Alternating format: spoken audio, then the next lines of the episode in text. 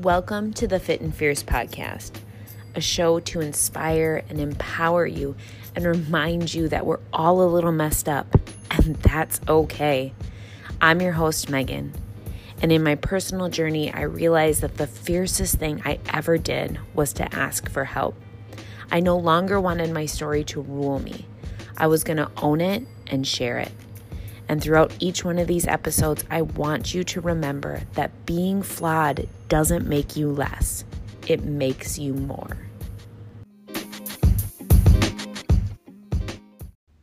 Real quick before we dive in today, I just wanted to say that today's episode is sponsored by the Seeds of Inspiration event that is happening on October 12th. I am honored to be speaking at this event with three other inspiring women.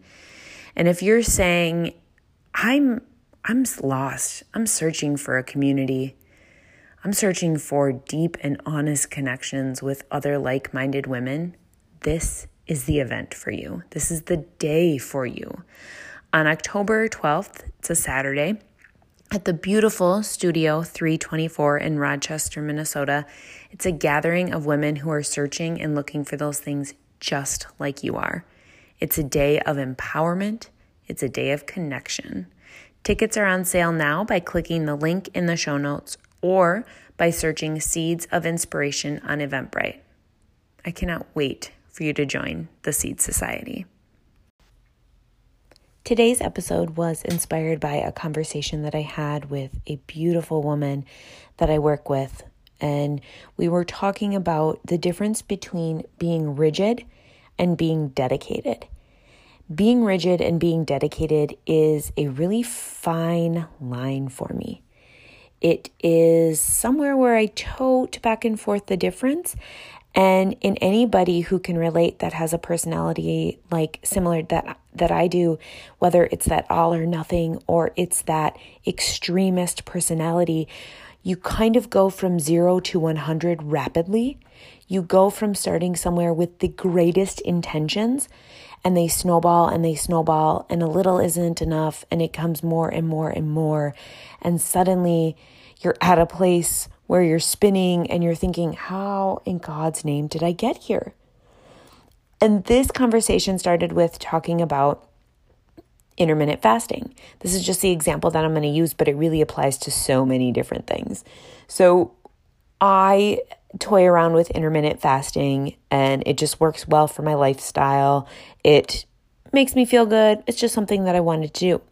But when I started to do intermittent fasting, again, it came from such this extreme place. I was so rigid in it, where if I was starving and didn't feel good and was lightheaded and was dizzy and was just feeling crummy and didn't have energy, but it wasn't yet my window of time to eat, I couldn't eat.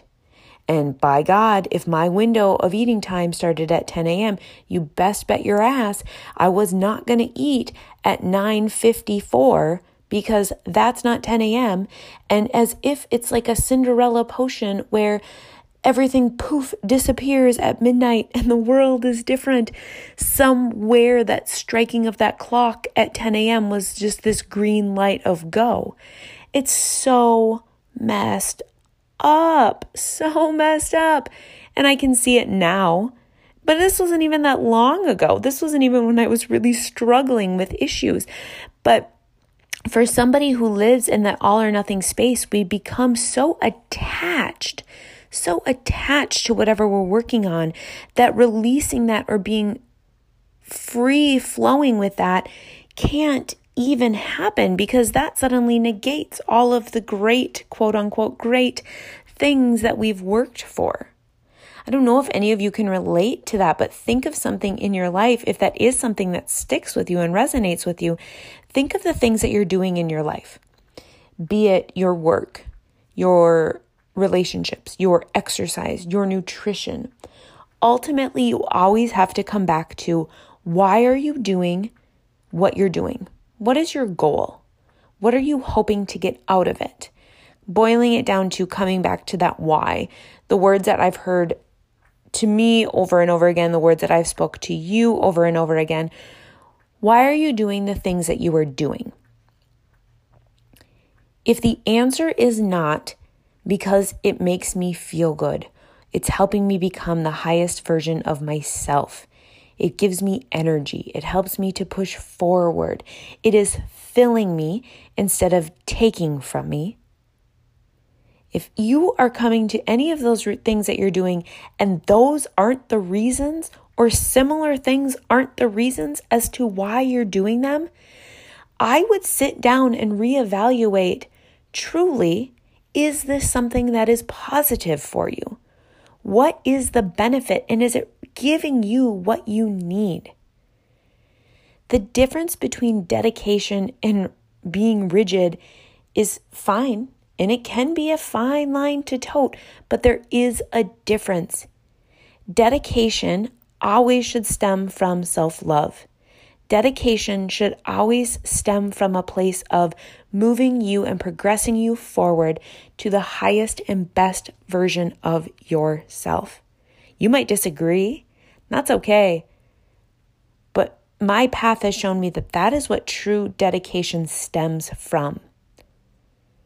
Rigidity is coming from fear, it's coming from mistrust, it's coming from scarcity.